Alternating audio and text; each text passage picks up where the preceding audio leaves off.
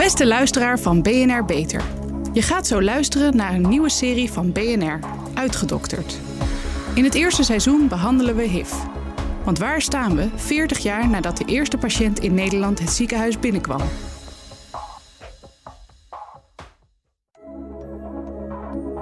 Dat was echt niet normaal. Dat was, soms was het wel drie per maand.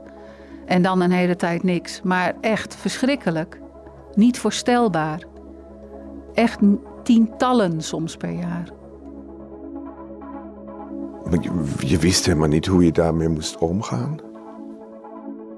Het activisme dat ik inspirerend vind zijn mensen die uh, gewone mensen, gewoon studenten, mensen met een, met een baan als verpleegkundige, uh, mensen die artiest waren, die in de jaren 80, maar ook in de jaren 90 nog gewoon mensen om zich heen ziek zagen worden, dood zagen gaan en gewoon bij elkaar aan de keukentafel gingen zitten en zeiden we moeten hier wat aan doen. Dit is Uitgedokterd HIV. De hemel kan wachten. De podcastserie over een Robijnen jubileum 40 jaar HIV in Nederland. Mijn naam is Loisa Lamers. En ik ben Angela Groothuizen. We moeten hier iets aan doen. Dat is het gevoel dat veel jongeren hebben in de jaren 80 en 90. De AIDS-epidemie grijpt om zich heen, rukt jonge, talentvolle mensen uit het leven. De maatschappij beschouwt de ziekte als een straf van God. En ondertussen wordt er geen haast gemaakt om een medicijn te zoeken. Dit is aflevering 3. Radicale flikkers.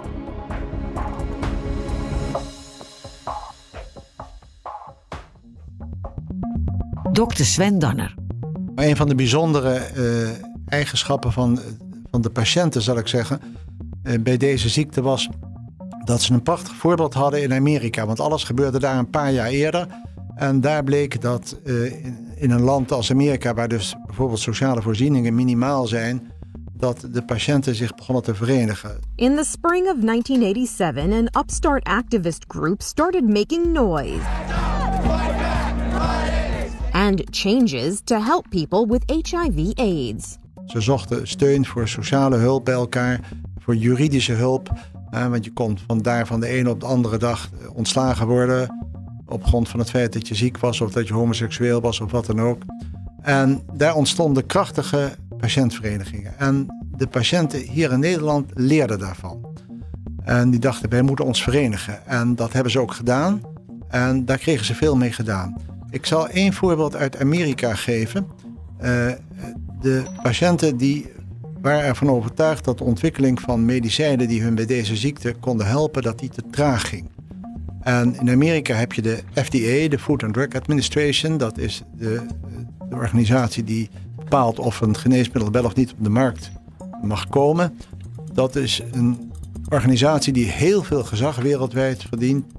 Onder andere omdat ze zeer voorzichtig uh, te werk gaan. En pas als ze ervan overtuigd zijn dat de middel niet alleen effectief, maar ook veilig genoeg is, wordt dat op de markt toegelaten. En dat is een proces wat jaren duurt. En de AIDS-patiënten die vonden dat ze zo lang niet konden wachten, want dan zouden ze dood zijn. En die vonden dus dat de FDA uh, sneller moest werken. En wat ze dus deden was dat ze uh, zich aaneensloten en alle grote networks in Amerika, uh, de CNN, uh, ABC, et cetera, waarschuwden van tevoren. En dat ze met z'n allen het bureau van de FDA in Washington bestormden.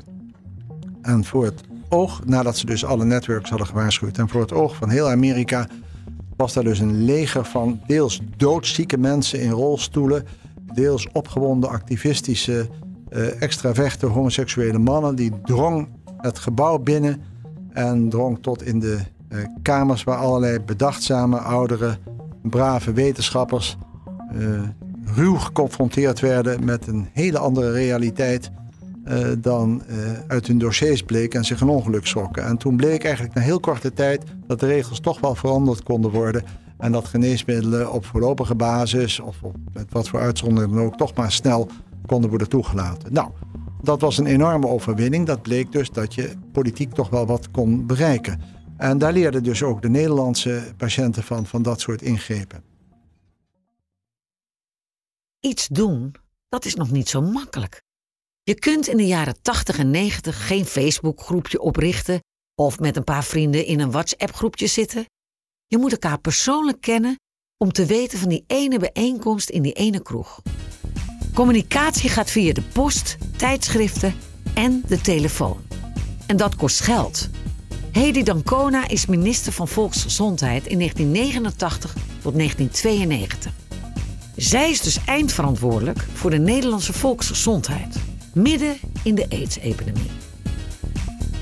Nou, de aidsbestrijding uh, was dus uh, in volle gang, omdat nog niet uitgevonden was wat daar een effectief geneesmiddel voor was. Dat was dus echt een bron van zorg, omdat dus jonge mensen, uh, het ging veelal om jonge mensen, ten dode waren opgeschreven als ze besmet werden. En we noemden het toen alleen nog maar AIDS. Het woord HIV was nog eigenlijk niet uitgevonden. Het was echt AIDS. En als je van iemand hoorde dat hij aids had, dan ging zo iemand echt een gruwelijke dood tegemoet.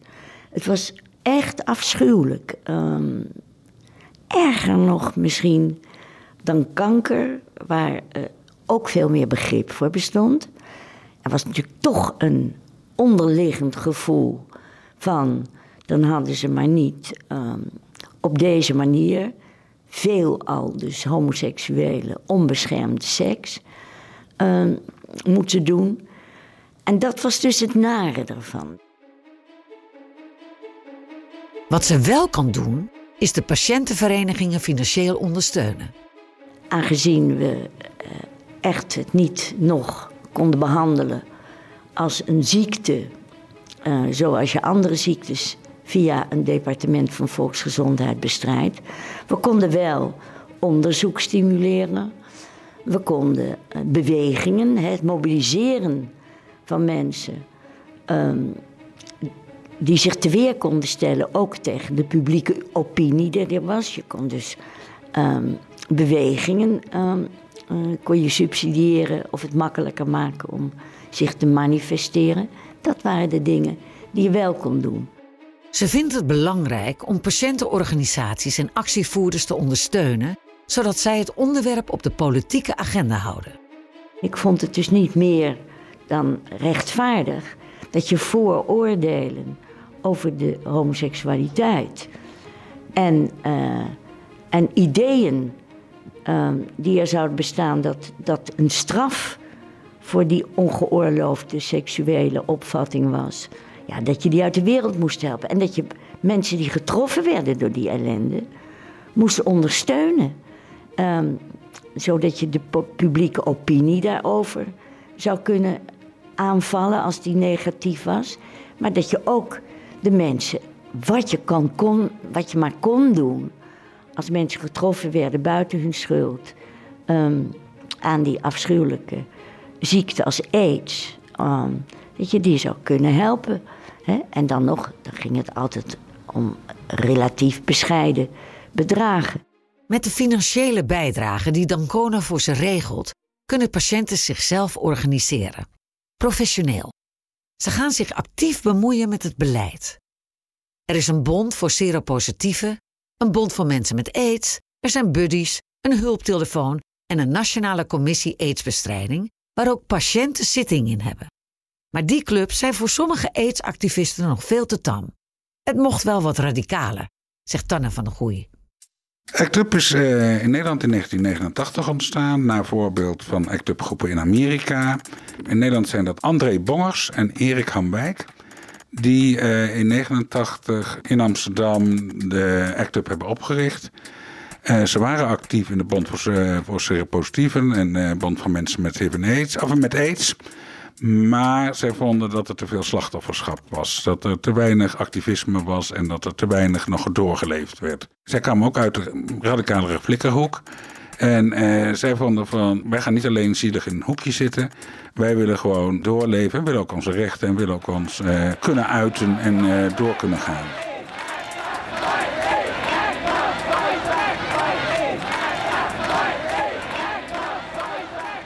ACT UP strijdt voor meer informatie, toegang tot de nieuwste medicijnen en minder discriminatie.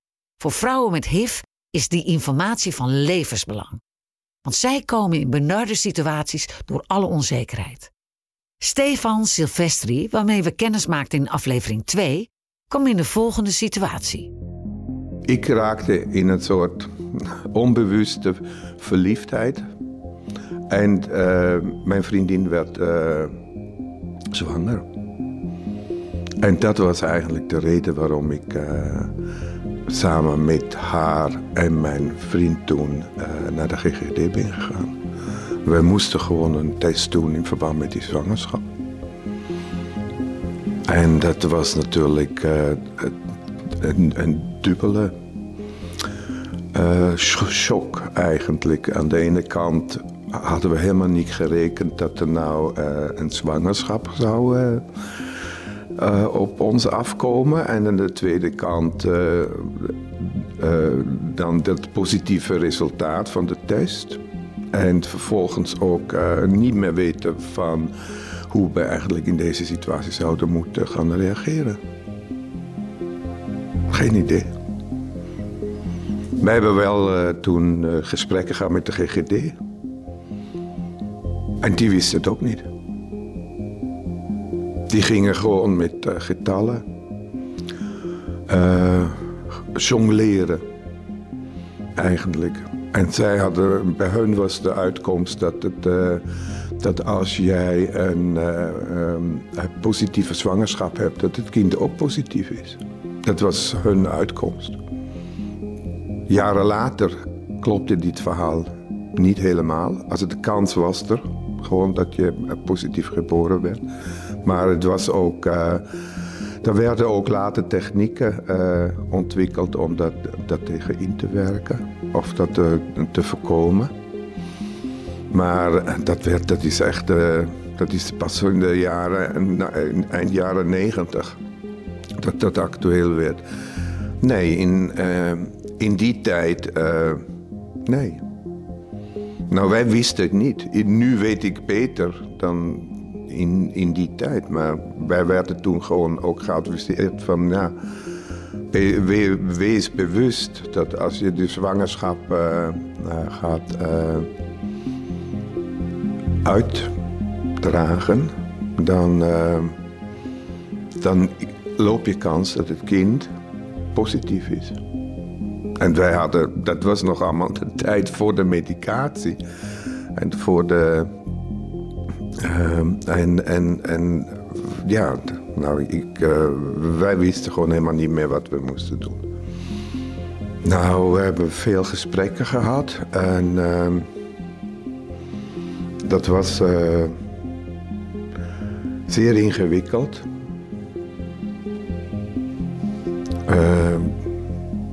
Bij, ja.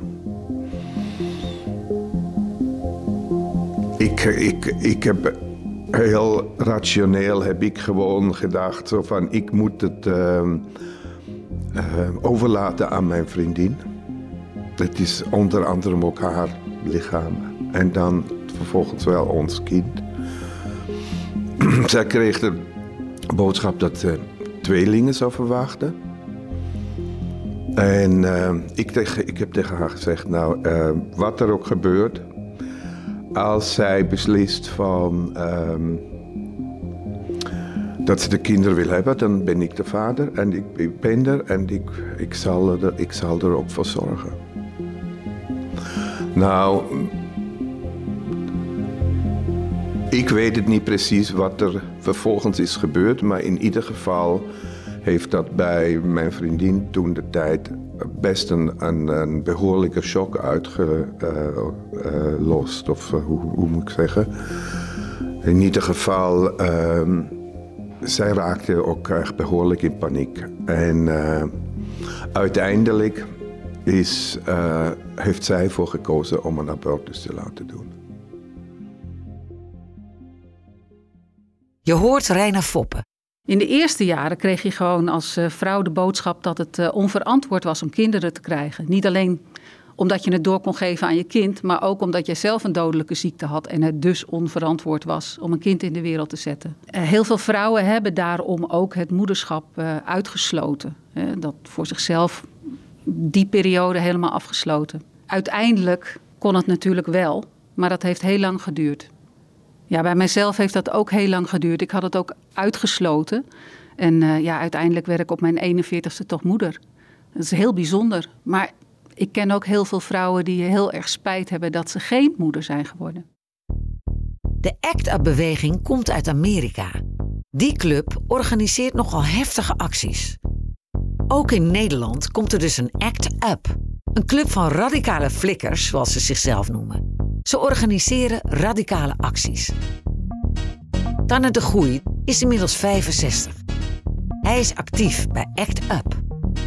Het was een hele gemengde groep uh, van mensen die vonden dat uh, er meer gedaan moest worden om te zorgen dat uh, mensen met HIV en AIDS betere behandeling kregen, betere informatie kregen en stigma bestrijden en discriminatie bestrijden. Vanuit sociologisch perspectief was het makkelijk, of in ieder geval logisch, dat homo's zich verenigden als minderheid tegen de heteronormatieve samenleving. Maar er waren ook andere groepen. Hè, of andere, ja, die geen groepen waren. Vrouwen, mannen, maar ook druggebruikers. Zij verzetten zich tegen de heteronormatieve samenleving en ze hadden wat aan elkaar als minderheid. Maar ja, mensen, groepen uit die meerderheid vonden het heel moeilijk om daarbij aan te sluiten. Dus als het gaat over hetero's, vrouwen en mannen, of druggebruikers, hemofiliepatiënten, uh, Surinamers, uh, nou, mensen met kinderen met HIV, zal ik maar zeggen. Dat was echt heel lastig. Voor al die mensen die dus geen onderdeel uitmaakten van die gay community, was het heel erg lastig om gezien te worden. Elk jaar is er een AIDS-conferentie. Een bijeenkomst voor HIV-wetenschappers uit de hele wereld die elkaar vertellen over hun laatste onderzoek. In 1990 is de AIDS-conferentie in Florence en Tanne is erbij. Je moet voorstellen, uh, zo'n 15.000 mensen denk ik dat er op zo'n conferentie waren. Uh, die allemaal in verschillende zaaltjes rondlopen. In de wandelgangen heb je ook allerlei gesprekken. Er zijn uh, er zijn ehm, ja, kamertjes waarin uh, posters hangen met ook presentaties van onderzoeken. Daar worden ook weer discussies bij gedaan. Daar staan mensen letterlijk gewoon staan te discussiëren. De sekswerkers, de druggebruikers, overal verschillende soorten uit heel veel verschillende landen. Dus dat was een hele grote cacophonie van talen en van geluiden en van mensen. En daarnaast hadden ook nog de farmaceuten daar hele grote um, stands. Dat waren echt hele luxe. En die waren natuurlijk een target voor ons om die uh, te bezetten, uh, onder te stickeren of uh, dingen mee te doen. In 1991 was het thema van die Wereld Aidsdag wereldwijd vrouwen en aids. Maar in Nederland is dat niet nodig, vindt de Nederlandse Commissie voor Aidsbestrijding. Dat was gewoon uh, het hoogste gremium in Nederland waarin het beleid over HIV en AIDS voor Nederland werd uh, bepaald. Wij hebben toen ook met ACT UP uh, een fietstour gedaan met bezettingen van aan de Polderweg waar de NCAB-kantoor zat. We zijn ook bij uh, Roel langs geweest. Die was toen directeur van de GGD in Amsterdam. En nog een organisatie, ben ik even kwijt wie dat was. En daar zijn we die dag gewoon met een groep mensen langs gegaan van...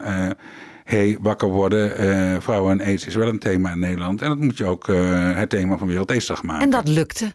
Ook in Nederland gaat het dat jaar over vrouwen met aids.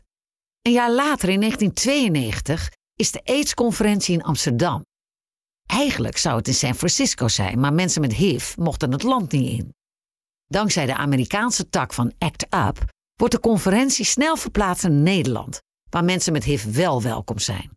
Koren op de molen van Tanne de Groei en de Nederlandse afdeling van ACT UP. Zelf heb ik me in voornamelijk bezig gehouden met het organiseren van de openingsdemonstratie. Uh, het praten met de organisatie erover, het praten met de politie erover. Het zorgen dat um, er doodskisten gemaakt werden van karton die uh, afgeleverd konden worden bij ambassades en consulaten van landen die uh, discriminerende maatregelen hadden voor mensen met HIV en AIDS. Dat is een heel sterk beeld natuurlijk. Om van die zwarte doodskisten, die waren allemaal zwart geschilderd. Uh, en die werden dan uh, afgeleverd door mensen uit dat land. Uh, die dan vaak ook nog een toespraak erbij hielden. Dus de demonstratie was eigenlijk een optocht met doodskisten door de stad. langs allerlei ambassades en consulaten. In 1997 wordt ACT UP in Nederland opgeheven. Ze dragen hun activistische agenda over aan de HIV-vereniging en het AIDS-fonds. Nog altijd zijn de georganiseerde ontmoetingen heel belangrijk voor patiënten. Er wordt informatie verstrekt en je kunt er met lotgenoten praten. Ze zijn nog steeds betrokken bij het onderzoek naar HIV-behandelingen en de genezing. Maar er is ook kritiek op de huidige patiëntenorganisaties. Socioloog Laurens Buis doet veel onderzoek naar homoacceptatie in Nederland en heeft een paar kritiekpunten op de patiëntenlobby zoals die nu is. Ja, ik vind echt dat de huidige homobeweging wel echt veel te kritiekloos achter de farmaceutische industrie aanloopt. Ja. Ik vind ook zo weinig besef bij homo's, iets waar de homovoorvechters zich voor in hun graf zouden omdraaien, over de enorme lobby van Big Pharma. Ja, dus als we kijken naar de farmaceutische industrie, dan weten we gewoon uit beleidsdocumenten, die hebben de homobeweging helemaal ontdekt als een groep die zij zeer makkelijk kunnen beïnvloeden en waar zij allemaal hele dure medicijnen in kunnen wegzetten waar zij grof aan verdienen. Ja, dus er wordt ook dus een enorm excessief winstmodel. Hè, wordt er over de rug van de homobeweging uitgerold en wordt verkocht als veiligheid en gezondheid promoten. Maar er zit een agenda achter en een, um, een, uh, ook een, een soort van, ja, hoe zeg je dat? Propaganda is misschien een, sterk woord, maar in ieder geval een promotieapparaat achter van hele professionele marketeers die die medicijnen op een bepaalde manier verkopen en wegzetten, waarvan ik vind, daar mogen we ook ons kritisch toe verhouden. Ja, dus nogmaals, het, we hoeven ze niet tot vijand te verklaren, de farmaceutische industrie. Helemaal niet. We hebben het aan de medicijnen van hen te danken dat we niet meer allemaal massaal doodgaan als we HIV uh, krijgen. Maar een gezonde houding naar kapitalistische organisaties met excessieve winstmodellen, dat zou ik iedereen wel aan graag willen herinneren. Dat dat een hele grote agenda was van de eerste homovoorvechters, waarvan een hele hoop zijn overleden door HIV. Die zouden nooit dit hebben gewild. Hè? Dat er een, een, een, zo'n grote winstagenda over onze community wordt uitgerold. Dus een, uh, een kritische houding. Hè? Ik mis dat echt. Toch zijn de belangenorganisaties niet totaal tandeloos. Mark Vermeulen, directeur van het AIDS-fonds, laat zich juist expliciet inspireren door de activisten uit de jaren 80. Gewone mensen, gewoon studenten, mensen met een, met een baan als verpleegkundige, uh, mensen die artiest waren, die in de jaren 80, maar ook in de jaren 90 nog gewoon mensen om zich heen ziek zagen worden, dood zagen gaan en gewoon bij elkaar aan de keukentafel gingen zitten en zeiden we moeten hier wat aan doen. Um, het heeft heel lang geduurd. In 84, de eerste, hè, dat je de HIV kon testen. Het heeft volgens 12 jaar geduurd voordat er medicatie was. En als we dan, ik moet, in die COVID-tijd moest ik heel erg denken, jeetje, toen was er binnen een jaar vaccin. Dat vonden we eigenlijk allemaal heel lang duren. Uh, dat mensen twaalf jaar lang in die onzekerheid hebben geleefd. Maar dat je dan met je vrienden zegt: we moeten hier wat aan doen. En gewoon tegen deuren aanschoppen. Uh, tegen farmaceuten aanschoppen. En ik denk dat we dat nog steeds, nu de resultaten daarvan van zien, uh, dat HIV ook heeft laten zien dat je meer bent dan alleen maar een patiënt. Uh, dat je nog steeds mens bent, dat je nog steeds rechten hebt. Dat artsen je niet alleen maar kunnen zien als een patiënt, maar als mens. en ja, dat vind ik ontzettend inspirerend. De strijd die wij nu nog moeten voeren is, uh, en dat is misschien ook wel een van de lastigste stukken, is om te zorgen dat, dat er echt een einde aan HIV en AIDS komt. En dat betekent dat ook de groepen die achterblijven, ook in Nederland, dus de meest kwetsbare mensen, dat we die uh, ruimte bieden om zich te laten testen en toegang krijgen tot behandeling. Uh, dat er een vorm van genezing komt, wat mij betreft.